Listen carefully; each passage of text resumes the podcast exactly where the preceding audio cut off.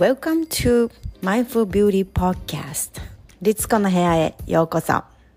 このポッドキャストでは Awaken Your Authentic Self をテーマに自分らしくあり自分の生きたい世界を自分で作るんだと決意して動き始めた女性へブレずに心と体を整えながら自己実現していくためのセルフケアのヒントをお届けしています。This is Global High Vibes Community. Let's go!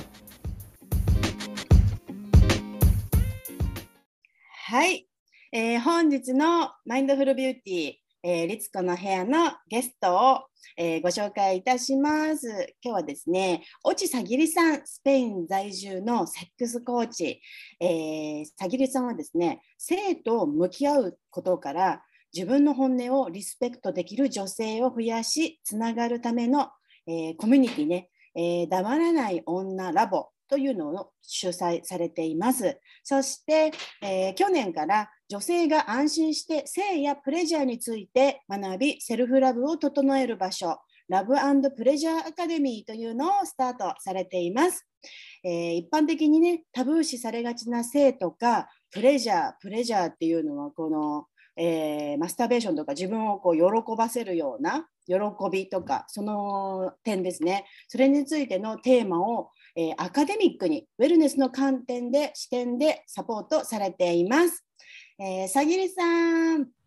今日はありがとうございます。こんにちは、律子さん。今日はお招きいただきありがとうございます。もうずっと私はこの話やっぱりね性についての話そしてセックスについてとか、うん、あのやっぱり性に関するこの性に関するウェルネスね、セクシャルウェルネスって私はいつも普段ねウェルネスに関するお話をいろいろとしてきたんですけれどもなかなかねこの性のウェルネスについてっていうのはまだお話っていうのはあんまりこう表にはだっては話したことがなかったのであいつかもう絶対にさぎりさんこれはもう、えー専門でやられているさぎりさんといろんな話がしたいなと思ってね今回やっと来ていただけたので、うん、私もものすごくあの楽しみですこうやってポッドキャストでね大っぴらに話すっていうこういうきっかけを作るっていう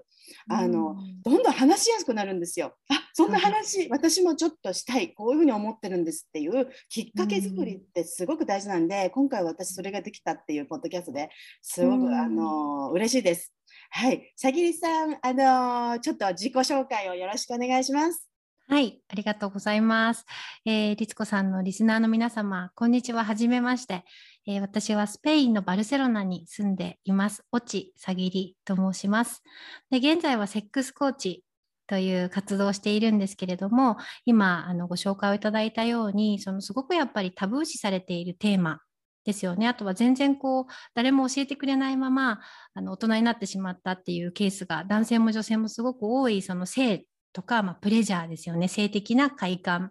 ていうところのテーマを本当にその正しい知識性科学っていう学問ですねに基づいた正しい知識を皆さんとシェアしていくことでそれをごく普通のこととっても健康で自然なことなんだよっていうあの情報をシェアしつつそこから女性のこうパワーをアップしていくようなサポートっていうのをさせていただいております。よろしくお願いいたします。お願いします。まずね、あのそのセックスコーチっていう言葉がね、うん、あのなかなか日本ではそんなに聞き慣れない言葉だとは思うんですけどもこのセックスってね、はい、なんか日本だと英語でセックスっていうと本当に性行為という意味しかなんとなくイメージでつながらないかもしれないんですけれども実際にね、はい、英語でセックスっていうと性っていうその性別の性だったりとか、うん、あのそういう意味がねものすごくあるありますので、うん、あのいろんな、えー、意味を含んだあのこのセックスコーチっていうお名前だとは私はすごく認識をしてるんですけれども、うん、まずこのセックスコーチになったきっかけっていうのを、はい、どうしてこれこの肩書きで活動されるようになったのかなっていうお話をちょっとしていただいてよろしいでしょうか。はい、ありがとうございます。えっと、まず私がコーチングに出会ったのがもう本当に自分自身がもうかなりどん底にいた時にコーチングっていうものに出会ってそれがもう2009年のことなので結構前なんですよね。その時は自分のためにコーチングをスペインで学んで、で自分がもう本当に自分の価値が分からなくなって自信喪失してもう本当にボロボロだった時にコーチングを学ぶことで自分と向き合ってそこから少しずつこう回復していったっていう経験があるんですね。でその後あのスペイン語であのコーチングを学んだのでスペイン語でスペイン人に対してとか、まあ、スペイン語を話す人に対して空き時間であのお勤めをしていたので、空き時間で仕事の後とかにコーチングをしてたんですけどやっぱりその自分で何かをしていくこういうコーチングのセッションを提供するとかってかなりあのビジネスのノウハウもやっぱり必要ですしすごくしっかりとしたこの情熱みたいなものがないとなかなか続けていくのって難しいんですよね。それで何回もあの23回私の場合はフェードアウトしてるんですよね。やろうと思って。そうなんですよ。やろうと思ってウェブサイトを結構前ですもんね。結構そうなんです。でそこのそんな時からなんかジタバタしてたんですけどやっぱりこう雇われて仕事をしているのって毎日9時5時とかで会社に行けば、決まったお給料が決まった日に入ってきて、まあ安定ですよね。でそれが私も一番安全ですごく安定している方法だっていうのがあったのでなんかあんまりそのビジネスの方を真剣に考えないままあでもこれってやっぱりすごい特別な人がやる、ね、自分のビジネスを持つってすごい特別な人がやることなのかなみたいな感じで何回もフェードアウトしたんですよね。でもあの1人目の息子を妊娠している時に多分あの出産とか、まあ、お母さんの方っていうのは経験されるかもしれないことなんですけど自分が母親になるっていうすごいライフステージの大きな変化を目の前にした時に私これからどういう大人になりなんかねどんな姿を子供に見せたいんだろうかって多分皆さんすごい考えることだと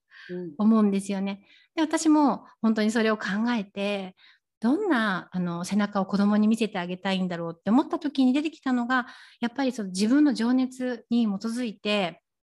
従って本当に好きなことをやって何でも自分がやりたいと思ったこと一生懸命やったら何でも叶えられるんだよそういうパワーが私たちにはあるんだよっていうのをやっぱり見せてあげたいって思った時にあやっぱりこうグズグズ言ってなんか特別な人しかできないんだとかって言ってる場合じゃないと思って、うん、やっぱりコーチングを私は自分の人生のプロジェクトとしてやっていきたいと思って日本語でコーチングを始めたんですよね。そうなんだ、ん、そんなに長い2009年から今ですよ。そうです。あそれそうやってや一回こうフェードアウトしながらも何度も何度もあのね本当にさぎりさんねお子さんお二人いらっしゃいますよね。はい。ね、私もねこうやって子供一人いるんですけどもそこありますよね。うん、はあ、なんか親として、うん、えっとなんかねそういうのがあるのってやっぱり続けられる原因。もしもしさ一人だったらさやっぱりああやっぱりできないやっぱり嫌だで終わってたかもしれないんだけども、こう私を見てる人がいる。これねフォロワーとかさそういうことじゃなくてインスなんかインスタグラムのフォロワーさんとかなだそういうそういうことじゃなくてさもう間近に見てるめっちゃ見て成長している毎日毎日。全ての言動と、もうやってることを見て聞いて育ってしまっている人間がこのそばにいるとなるとですね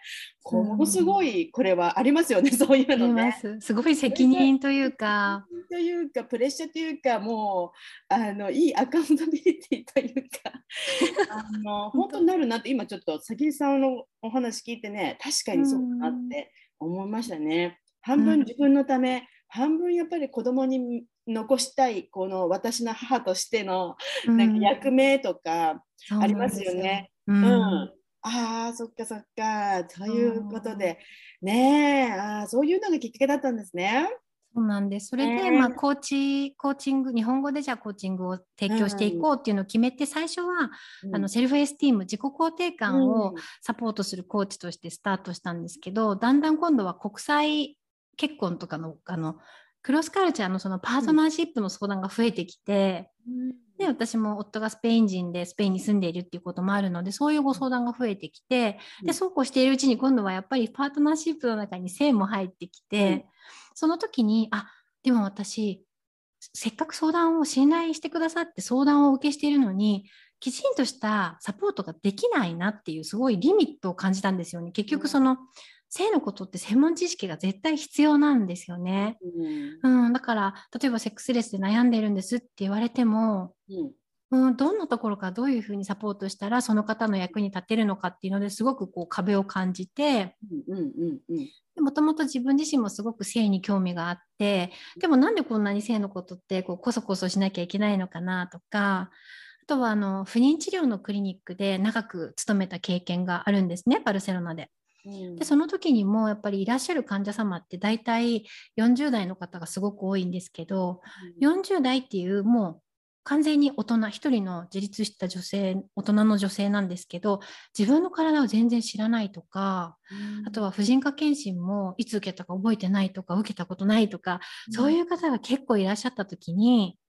なんかえこれってでも自分がこう持って生まれてきた体のことをよく知らないとか、うん、ケアをしないってこれすごい重要なこと重大なことなんじゃないかなって思って、それでちょっとこれはどうなってるんだと思っていろいろ調べたらこちらまあヨーロッパもアメリカもなんですけどそういう sex coach とかあとは sexologist って呼ばれる性のエキスパートが存在するっていうことに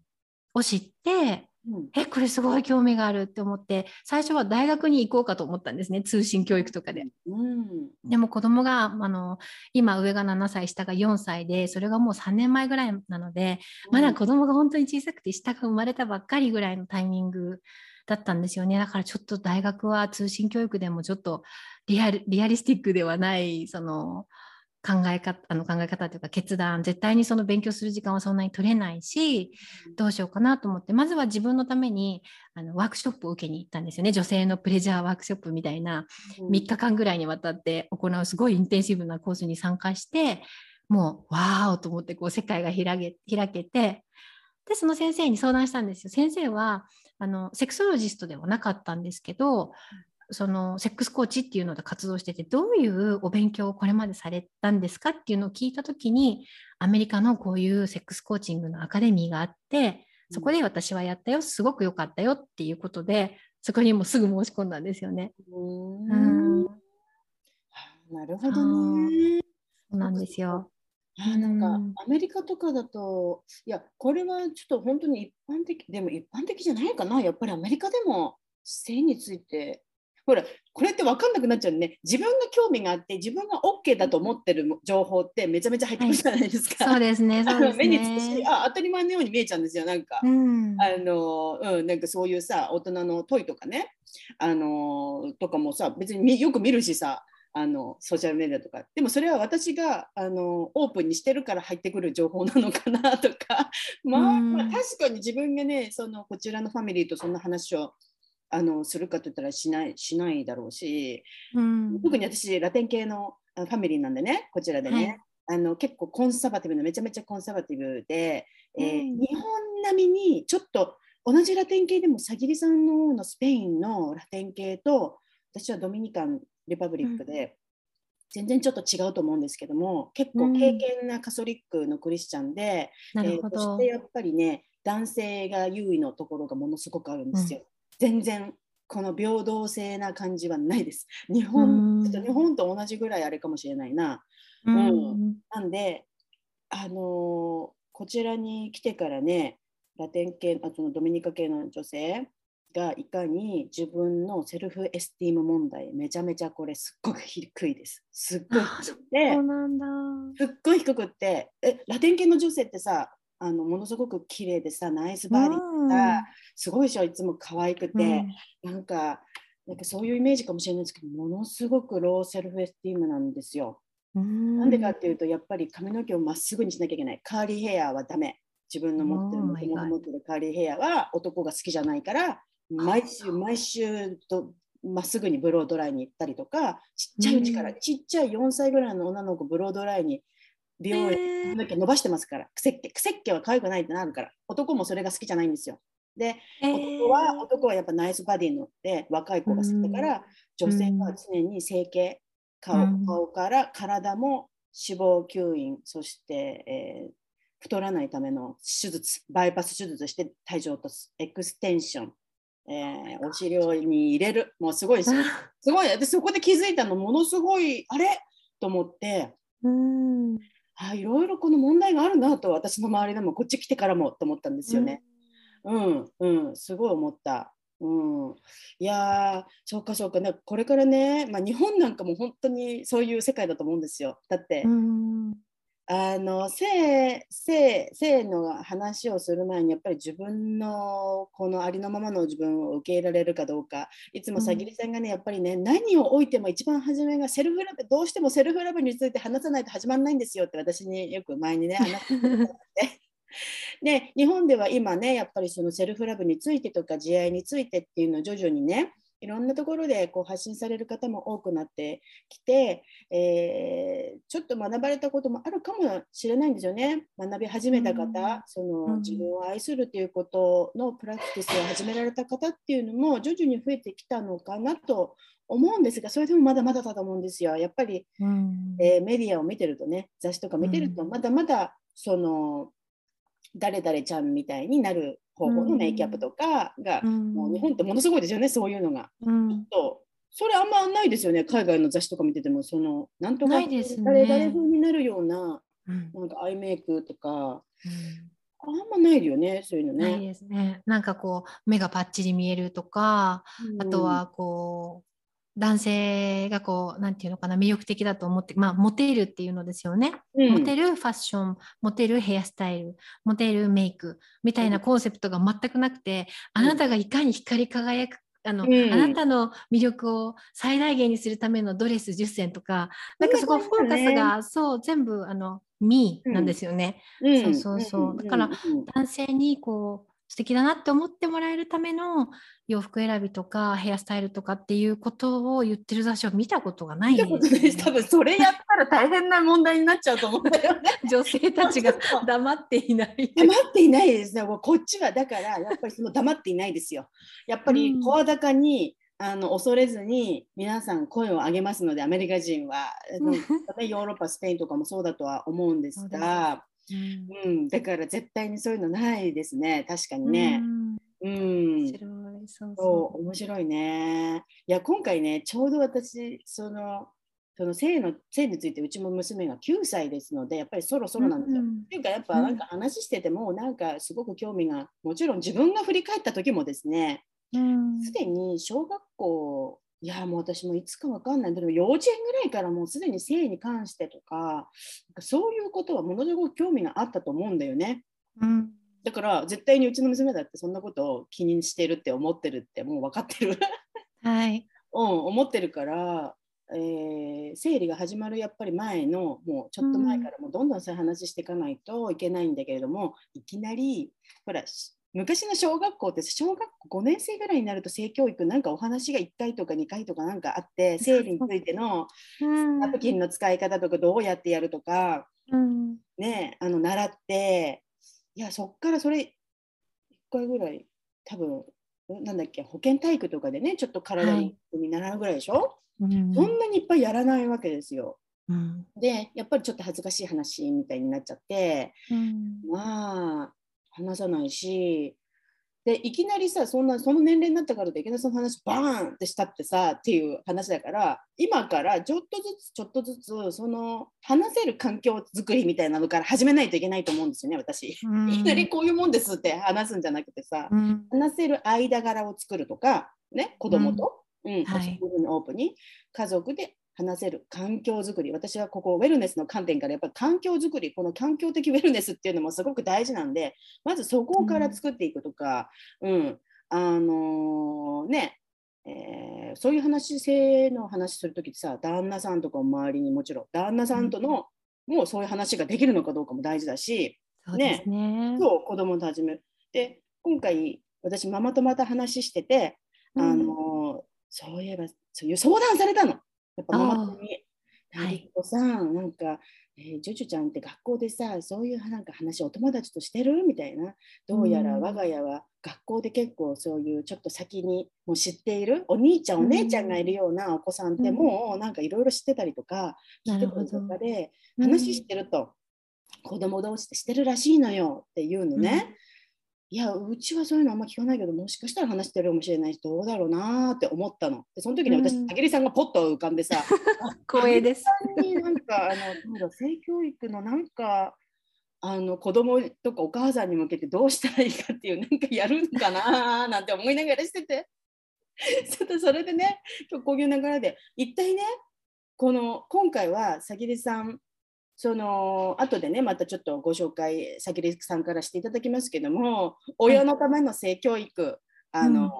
うん、ね、性教育するための性教育まずは親からっていう、うん、こういうことしますって聞いてあめっちゃめちゃタイムリーだと思ったんですよ。でちょっとその辺についてさぎりさんにお話ししていただきたいなって今回こういうワークショップ開くあのきっかけ。はいありがとうございます。なんか今までの私のま講座とかセミナーみたいなものって、すごく女性にフォーカスをしていたんですよね。で今もそのフォーカスって変わらなくて結局子ども向けの性教育なんですけどやっぱり自分が体現していないことって教えられないですよね。ねうん、ね、だから私とか律子さんとか、まあ、大人の皆さんの中で、うん、うわ性のことって恥ずかしいとか、うん、性のことなんて話しちゃいけないって思っているのに頑張って性教育をしようとしても伝えられることってすごい少ないと思うんですよね。うん。でそこでどんなにこう子ども向けの性教育の講座を受けたりそういう本を買って読んであなるほどねじゃあこうやこういう言葉でこういうタイミングで伝えればいいんだっていうのが分かったとしてもやっぱり取ってつけたような本当にこういう教科書みたいなものを読んで、えっと、今うちの息子は8歳だから8歳のこの伝え方でとかって なっちゃったら子供はなんか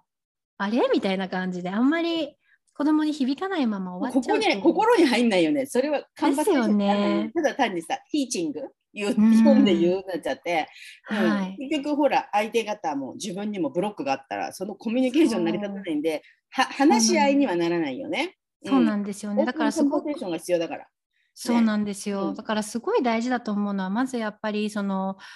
私たちまあ母親であったりとかあとはまあ子どもたちと密接に関わるようなお仕事をされている例えば先生方だったりとかってその子どもたちのそれぞれのその興味とか成長のその何て言うのかな段階みたいなのがすごく分かりますよね。同じ、あの8歳のあの子供であっても A ちゃんと B ちゃんでは全然興味とかその理解できることとかっていうのが違いますよね。違いますね、うん、だからそれはやっぱりすごくよく分かっているのは一番近くにいる大人の私たちだと思うのですごいよくあの例に出してお話をするのが例えば子どものおもちゃでうちの息子がすごくレゴが大好きなんですけど対象年齢って決まなんか書かれてるじゃないですか、うんうんうん、3プラスとかなってたら3歳以上とか。でうちの息子がもう3歳ぐらいからすごいあの大きい大きいお兄ちゃんお姉ちゃん、まあ、大人とかの向けのあの小さいオリジナルのレゴがすごく好きで、うん、やっぱり誤飲のこととかを考えると怖くてなかなかあげられなかったんですけど、うん、様子を見てたら口に入れることもないし例えば耳とか鼻とかに小さいピースを入れたりとかすることもなかったので絶対そういうふうにしちゃダメよって危ないからねっていうのを話したら分かる子だったんですよね。うん、それでだから3歳の時から8歳ぐらい向けのレゴとかをあげても1人でできるんですよ。うん。そう。でも彼の妹は4歳なんですけどレゴ全然興味がなくて。彼女は例えば水彩絵の具とか、うん、あとはなんかグリッターがついてるなんかペンとか、うん、そういうのでお絵描きをしたりするのが好きなんですよね。うん、だから好きなアクティビティも同じ親から生まれていても 好きなアクティビティも全然違うしその時に彼彼ら彼女たちがこうできるキャパっていうのも全然違うから、それをやっぱり近くにいる大人がまずすごくじっくり観察してその子に合わせた話をしていかなきゃいけないなっていうのがすごくありますし、うん、あとはその性の知識だけを詰め込んで、うん、まあ、このぐらいの年齢になると男の子の体はこうなって、うん、あのせあの毛がこういうところに生えてきて精通がありますとか女の子は女の子でこういうふうに体が変わって生理が始まりますとかっていうのだけを教えても全然意味がないと思うのは、うん、やっぱり何かその性とか、まあ、自分の心とか体とか性とかに関係してくる決断を何かしなきゃいけない時に、うん、自分のその本当にセルフラブとか自分を大事にするとか自分をリスペクトするっていうところがグラグラの状態だと、周りに流されちゃうんですよね。うん、うん、だから例えばさっき律子さんがお話ししてくださったいや髪の毛はストレートじゃないと男性がこう好きになってくれない。うん。こうカーリーナチュラルなカーリーヘアのままじゃいけないから髪を伸ばさなきゃいけないみたいなのと同じでそれって周りにわーってそういうふうにインプットされてしまうのでそう思い込んでしまうんですけどそこでやっぱり私たち大人が子どもたちに小さい頃からあなたはあなたのまんまで素晴らしい価値があるのもう世界で一人しかいない宝物なのっていうのをずーっと言い続けていたらうんそれなら私カーリーヘアのままでいいじゃんってうんなりますよね。なりますよ。うんなるなる。うん。で肌の色もそうだし顔立ちもそうだし例えば日本のよくある例だったら私もあの目が子供の時完全に一人で今奥舞台なんですけど子供の時完全に一人でシュッとした目元なのでやっぱりどこに行っても褒められてるのって目元がパッチリしてる子なんですよね。うん。何々ちゃんは目がパッチリしてなんでこれ目がパッチリして可愛いんでしょうってすごいよく聞く褒め言葉だと思うんですよね。うんで別に私はなんかさぎりちゃんの目はあの細くて可愛くないとかうん。よくわあのもう子供の時からゲラゲラゲラゲラ笑う子供だったのでうん。なんか近所のおばさんとかにもあのさぎりちゃんの目は笑うと落花生ねうん殻付き落花生みたいになって可愛いって言われてたんですけど、えーそれって褒め言葉なのかなって私は思っててだって目はパッチリしてなきゃいけないのにって思ってたんですよねやっぱり。うん。でそのおばさまおば様はかもう本当に私の目元が笑った時こういう落花生の形になって可愛いって思ってくださってたと思うんですね。うん。うん、だけどやっぱり私はえでも私の目はパッチリしてないから私の目は可愛くないってずっと思ってたんですよ。うん。うん、だからそれと同じでやっぱりその大人の私たちがあなたはそのままでいいんだよっていうのを伝えられる状況。つまり自分たちも自分たちのことを私はこのままでもう最高なのっていうのを分かってないと教えてあげられ言えないよね、心から本当そんなこと言えね。ないですよね。子供にとってつけたようにあなたはあなたのままで最高なの。でも私はこれじゃいけないって思ってたら伝わらないんですよやっぱり。結局その言葉にしてることだけじゃなくて子供ってすっごく見てますからうん。見るし感じるのでやっぱり私が例えば自分に自信がなくてもちろん私も自信がなくなる時がありますよねなんかいろんなチャレンジをする前とか怖くなったり本当にできるのかなって思うことはもちろんあるんですけどでもまあすごいベースの部分での自分を信じる気持ちとかっていうのは10年前の自分と比べるとだいぶあのいい状態に整ってきているんですよね。うん。でそういう状態だとやっぱりそれを子供も見ているのでうん。私はだから自分の、あのなんだろうな状態を子どもたちに見られてあの心配だとは思ってないんですよね。でもこれが10年前とか15年前の私だったら私はあのすごい不安だと思います。でうん子供にもそんな風に本当に自分に自信持っていいんだよあなたのままそあなたはそのままで素敵だよっていう風に心の底から言えないと思うんですよね。言えませんね。うんだから、ね、長くなってしまいましたけれどもその本当にその性教育っていうのを考えて心配している大人お母さんたちってたくさんいらっしゃると思うんですけど性のことだけ学んで伝えようと思ってもすごく難しいしできない伝わらないことが多いのでやっぱりそれこそ holistic に、ね、あの全体的なところで見た時にそそういううん。ね、 self-love っていうところ自分を大事にする self-love とか、自分をあの尊重する self-respect だったりとか本当にそういう boundary とか、うん。あとは自分のボディ、まあ、容姿に対してどういう気持ちでいるのかどんなイメージを自分に持っているのかここはまあ self-love の中に入ってくると思うんですけどそういうところが整ってないと結局大事な決断をするときに例えば本当は嫌なのにうーんなんか好きでもない人と付き合ってしまう決断をしたりとか、例えばもうみんな例えば初体験をもう済ませちゃっているけど私はまだ済ませてなくて恥ずかしいからもう誰でもいいからとにかく 済ましちゃえてね。それじゃ多分あるよね。それ多分ある。あ絶対あるんですよ。う。ん、あったもん。だってそれすっごい報告しちゃってたもん、10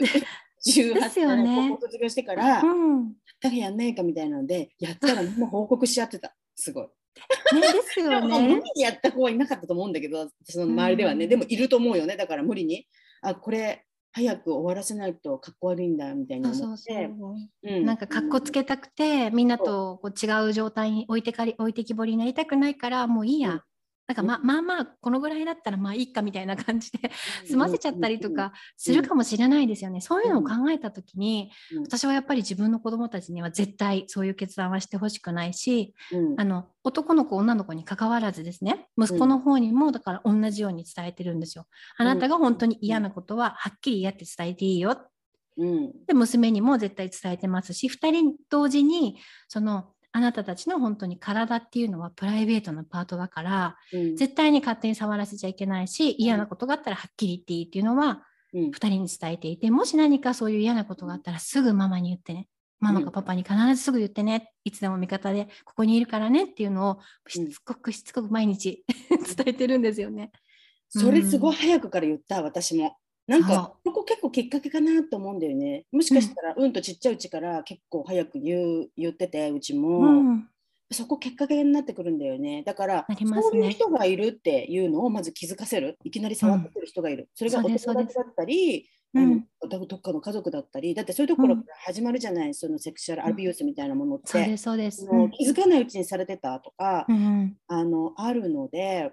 めちゃめちゃ私もやっぱりすごい早いうちから言ってたな。その触らしちゃだめだと。あとやっぱりその、えー、この自分のねバウンダリーみたいなねその、うん、リスペクトするっていう相手をあと自分の体を、うん、うん、そこ結構最初のファーストステップぐらいかもしれないね。なんか3歳とかさ、うん、もうなんか会話ができるようになってきたらあのうん。多分3歳2歳3歳もうそういうところから言ってた方がいいね、うん、うん、そういうのあんまないかもな、ね、日本で、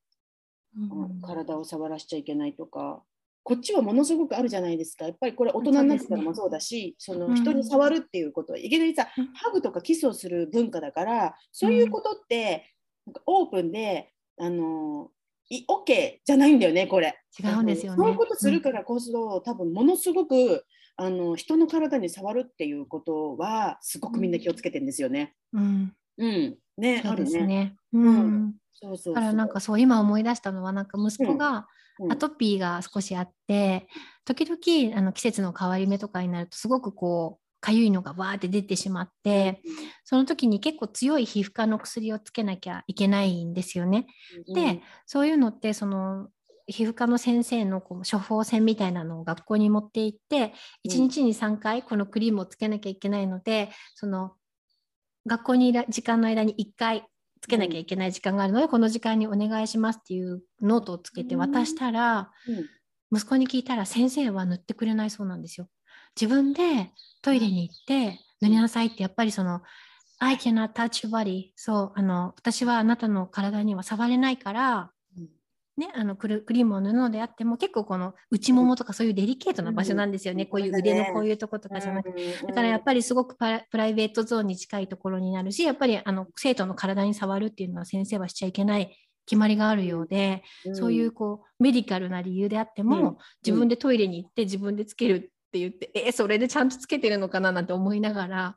あのあでもあなんかすごい素敵な素敵なというか、あそれすごくいいな常識にね、日本だと常識じゃないかも、はい、つけてあげちゃうかもね、もしかしたら。わかんないんだけど、それがほら、その性的なっていうところにちょっとつながらないで日本では、うんはい、っていうことが子供に薬塗ってあげるなんてさ、うん、全然つながってないと思うけど、ね、こっちではものすごくそれつながると思うな。でもさ、そんなことがきっかけで自分で自分の体はケアするもんなんだっていうことを小さなうちから学べるのはいいね、セルフケアそうですね、うん、だって誰かに触あのやってもらうことではなくて自分で、えまあ、濡れてないとこがもしかしたらあるかもしれないけどさ 自分で塗るっていうのこれ私本当にうちでもあの、結構ややらせてるので自分で、うん、うん、あのやるとかね、まあ、もちろんお母さんの手が必要な時がありますのでお母さんのタッチが必要な時があるんでね、はい、そうですね。もちろん親がやるってことも大事なんだけども、うん、でも自主性でセルフケアをしていくっていう、まあそれもきっかけになるね。人に触らせない、ね。そうなんですよ、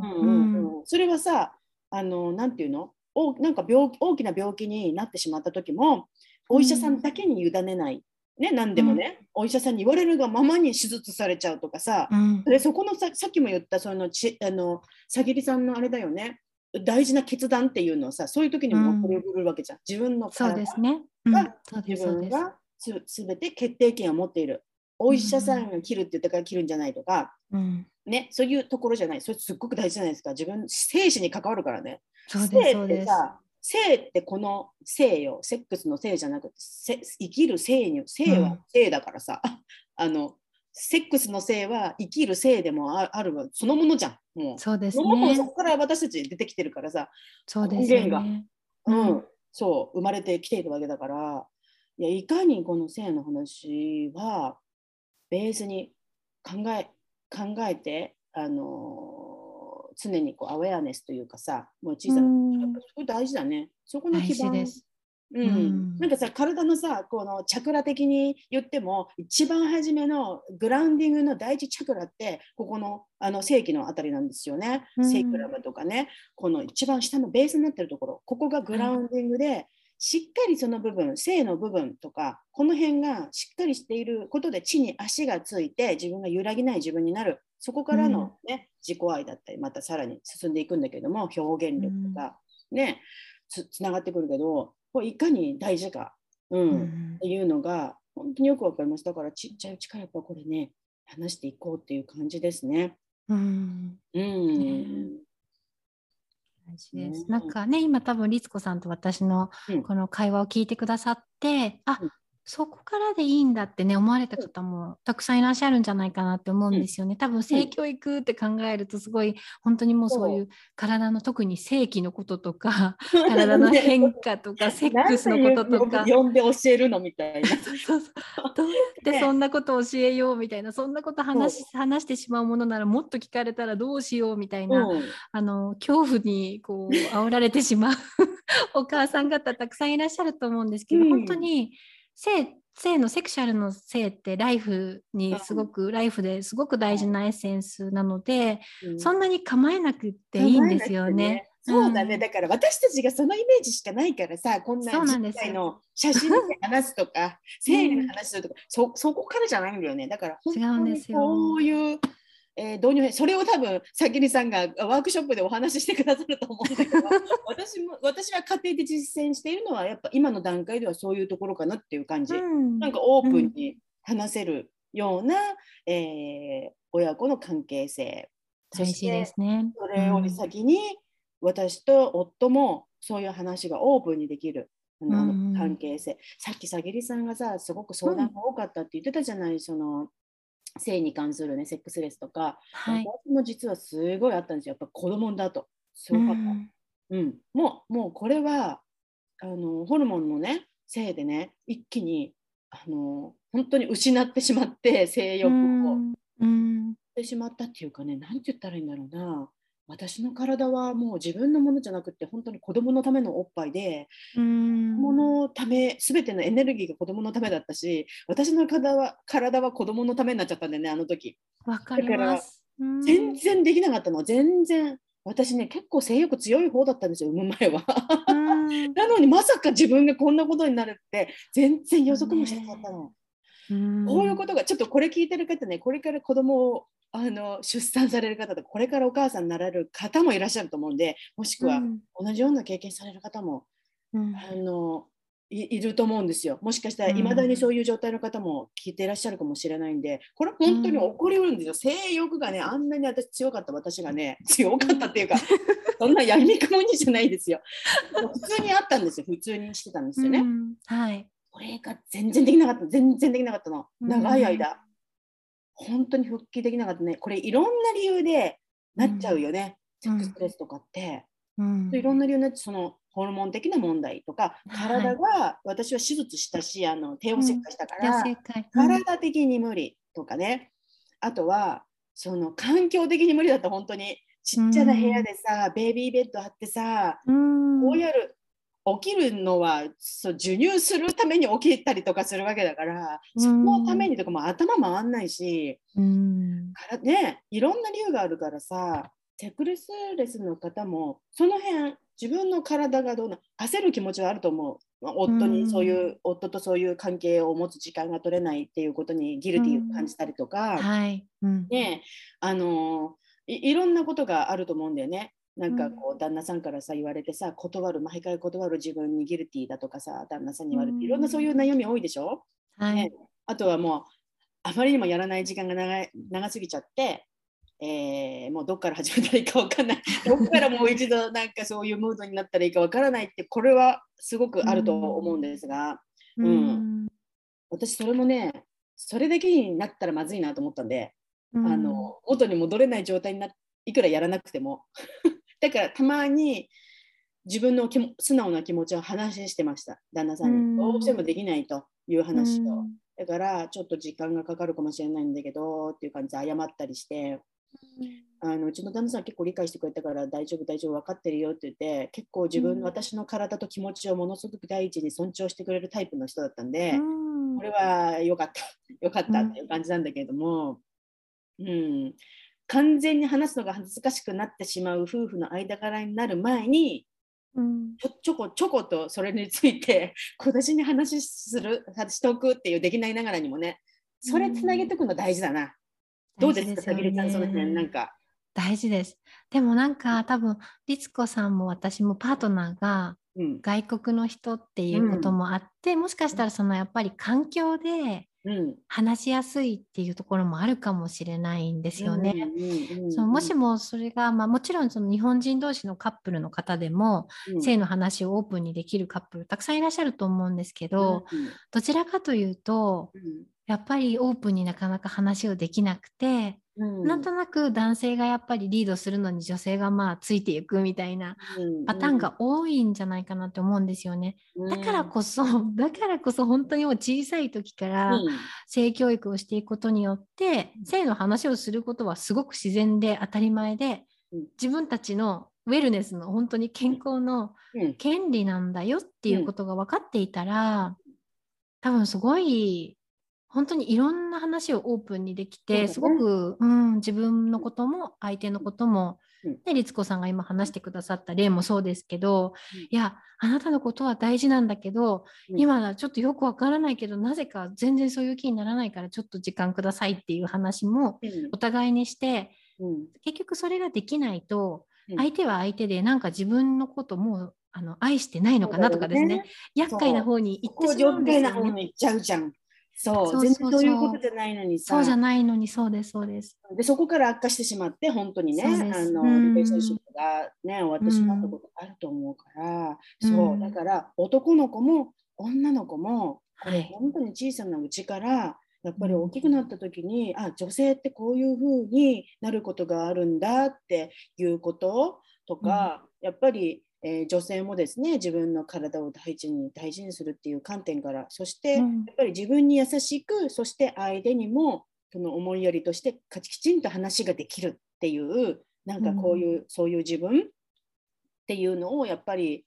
性教育からね通していくとあの本当にこれコミュニケーションとかにも役立つななんかその辺のスキルというかうん。リレーションシップコミュニケーション大人になってからね、うん、すごくだから全ての根源だなって自分たちの体を知る、うんね、性はライフだよね。これいいですね性はライフだよ。うん本当に。性はライフです本当に。そう思ったら、うん何にも恥ずかしい話じゃないよねっていう。ないですえむしろなんかそんなこそこそしてる場合じゃないっていう感じだと思うんですよ。そのものだから。そう そのものだからね。そんな大事なことを話さないでどうやってそのまま行くんですかってだから生きてい。いうくんですかっていうう。ん、うんそうですそうです。なんかそれでさ、大人になってから、さきりさんのところのワークショップで、そのプレジャーのワークショップとかで、自分のこの性の部分、このライフフォース、ここにあったみたいな、ここから気づくみたいなさ、ね、子宮とか、このうん膣とか、そういうところとコミュニケーションを自分で取ることによって、プレジャーから気づく方たくさんいらっしゃるでしょう。このはいね、健康を取り戻す方たくさんいらっしゃると思うんだよね。こ自分の心と感情とか、そのホリスティックで言うとね、感情とか、マインド、ボディマンド、ね、スピリットっていうんでしやっぱり感情とか体とか、うんね、このマインド、これ、このホリスティックなバランスっていうか、こういうことが存在するんだということに気づくと思うんだよね。うんうん、そういう方結構いらっしゃいますか？このプレジャーも。ね。いらっしゃいますね。やっぱりなんか、来てくださる方ってもうすでにすごくこうあの性に性のことって大事だなっていうのが分かってらっしゃる方が多いんですけど、うん、多分そうじゃないとなかなか入りにくいと思うんですよね、うん、私の、まあ、アカデミーになると特に6ヶ月っていう。あれですよね。黙らない女ラボっていうのがあるから。黙らない女ラボだったりあとはこうライブで、まあ、無料レッスンをしたり、今回のあの Holistic Sexual Education Workshop は有料なんですけど、まあ、そういうふうに気軽に割と気軽に参加できる、あのイベントっていうのをちょこちょこやっていて、やっぱり、うん、皆さん何かしら性のことって大事だなっていうのが分かって入ってきてくださって受けることによってやっぱりそのあなんか全然いけないことじゃないっていうのがすごく分かったし、うんうん、なんかこんなにあのいやらしさが全然なく性の話ができるっていうのが本当に意外だったっていう方が結構多くいらっしゃって、うん、私自身もこの性の発信を始める時に、やっぱりセクシャルな話をする人って、そういうまあセンシュアリティみたいな、うん、もう本当性の魅力が香り立っているような人じゃないと、うん、なんか説得力ないんじゃないかなって思っていて、うん、で私そういうイメージと真逆のところにいると思うんですよ。だから、なんか私みたいな人が話しても誰も興味持ってくれないんじゃないかなと思って悩んでた時期があったんですね。むしろ逆だからね、全然。逆にそっちのさ、こんなセクシーみたいな感じで 自分の体を触って、なんかそんなこと言われたら逆にドン引きして入れない。むしろこの先生みたいな感じで、なんか普通に当たり前、普通のそんなセクシーアピールとかじゃなくってさ、普通にさ、だって女性であることも別にさ、セクシーアピールなんかこんな体出してとかさ、そんなことする必要ないわけじゃん、別に。そうなんですよ、ね、であることに。だから、いや逆にさぎりさんみたいにそのセクシーアピールじゃないからこそあ聞いてみようとか入ってみよう、うん、であそんななんか、うん、あのお色気がどうのとかそういう話じゃないんだって、うん、あの耳を傾けてくれるきっかけみんなが、うん。ちょっと心をオープンにしてあの、入ってみようっていう、うん。なんかそういうきっかけなんかむしろいいでしょうって私すごい思うんですけど。そうなんです。それで、そのすごくいろんないつもこうコーチ同士でお互いにコーチで、まあ、ヨーロッパの各地に住んでいる仲間がいて、うん、彼女たちと話をしてた時にいやでもさぎりちゃんがうん、そういういやいやらしさがないさぎりちゃんがいるから多分話しやすいんだと思うよって今の、うん、まさに律子さんが言ってくださったみたいなサポートをしてくださったお姉様方たちがいて、うん、あそうなのかなって思ってそこからまあ勇気が出て発信をスタートして、うん、今に至るっていう感じなんですよね。だからそれも私の中でのすごいあの思い込みですよね。うん、性イコールやっぱりそういう性的なこう魅力がこう溢れ出ている。でも性的な魅力が溢れているイコール露出度が高いとか、すごいナイスこうボンキュッボンのナイスボディで、みたいな。なんだよねそれもね。それがすごい私の中で偏った、まあ、本当にリミティングビリーフだったんですよね。うんうんうんいや今日はね、本当にね、もっとお話ししたいところですけれども、もうぜひこれは、さぎりさんの、まず、まずは、ファーストステップは Facebook コミュニティ。こちらは誰でも参加できるあれですか？誰でも、はい、あの、ね、女性限定なんですけれども、うん、参加いただ限定なんでね、安心です。とりあえずは女だけで話しましょうと。うん、そうなんです。ね、最初のステップは女だけで話そう。そこから、ね、男性も一緒にね、いつかね、話せる？なんかそれもいいよね。男性も、ね、そうですね。やっぱり男性も、あの欠かせない存在なので。欠かせないですよ。うん、はい、ね、男性もそのうち巻き込んでいろいろやっていきたいなって思うんですけど。うん、でそうまずファーストステップは Facebook コミュニティたまらない女ラボというのがありますのでちょっとこういうことを学び始めたいなっていう方はね、さぎりさんのまずインスタグラムの、えー、ライブ配信だったりとか、この Facebook コミュニティでのね、やっぱりライブ配信だったりとか、こういうのでぜひ参加していただいて、で、今回はそのワークショップ、ね、さぎりさんがしてくださるんで、ちょっとそのね、お話をお、お知らせっていうのをね、さぎりさんからしていただこうかなと思います。はい、ありがとうございます。うん、えっと、今回のワークショップは6月15日から3日間、15、16、17で、日本時間の21時から毎日1時間半ぐらいを目安にあの開催をしていくんですけれども、まあ、お子様がいらっしゃるお母様だったりとか、あとは子どもたちと関わるお仕事をされている方向けのもので、うん、もう本当に今、この律子さんとのお話の中でも話してきたその性教育性のインフォメーションだけではなくってもっと全体的なところで子どもたちのその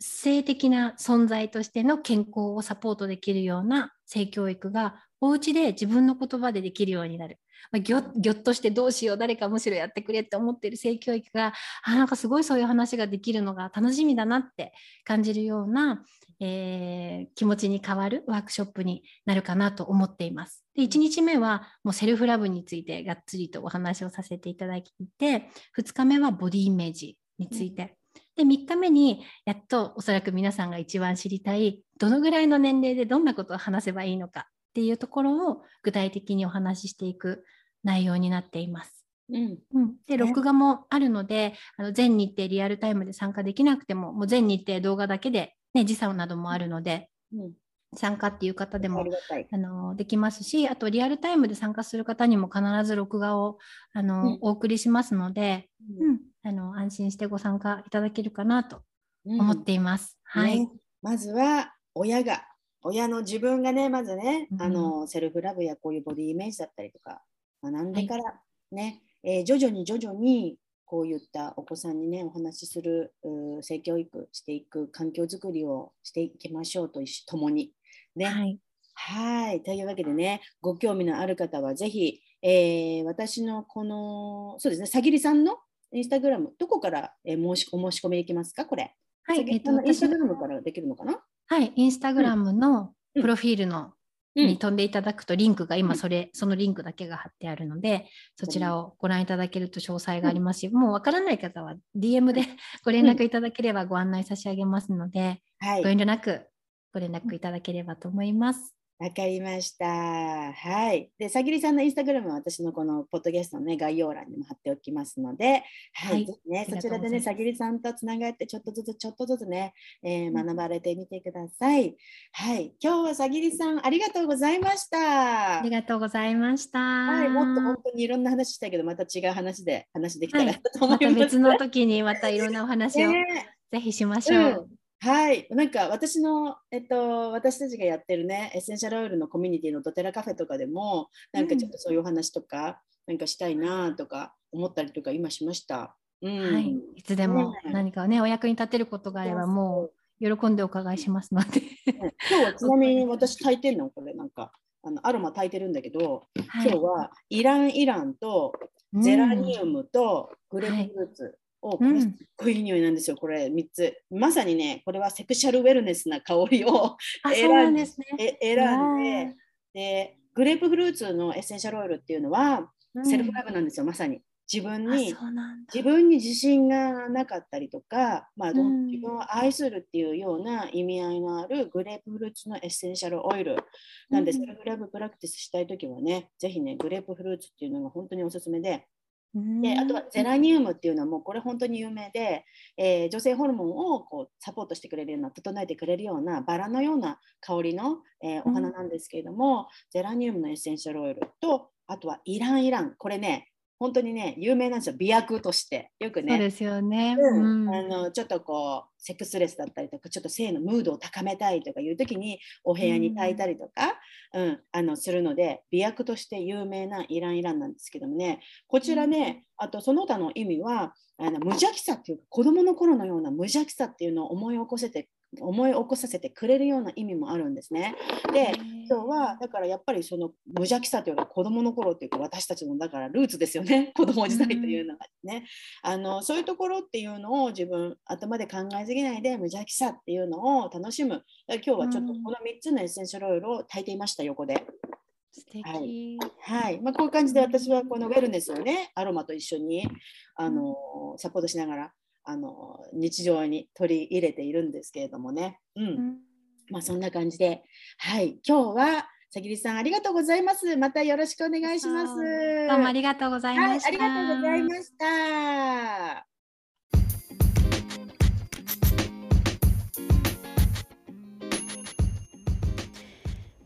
皆さんは日頃自分がしている決まったセルフケアのルーティンはありますか？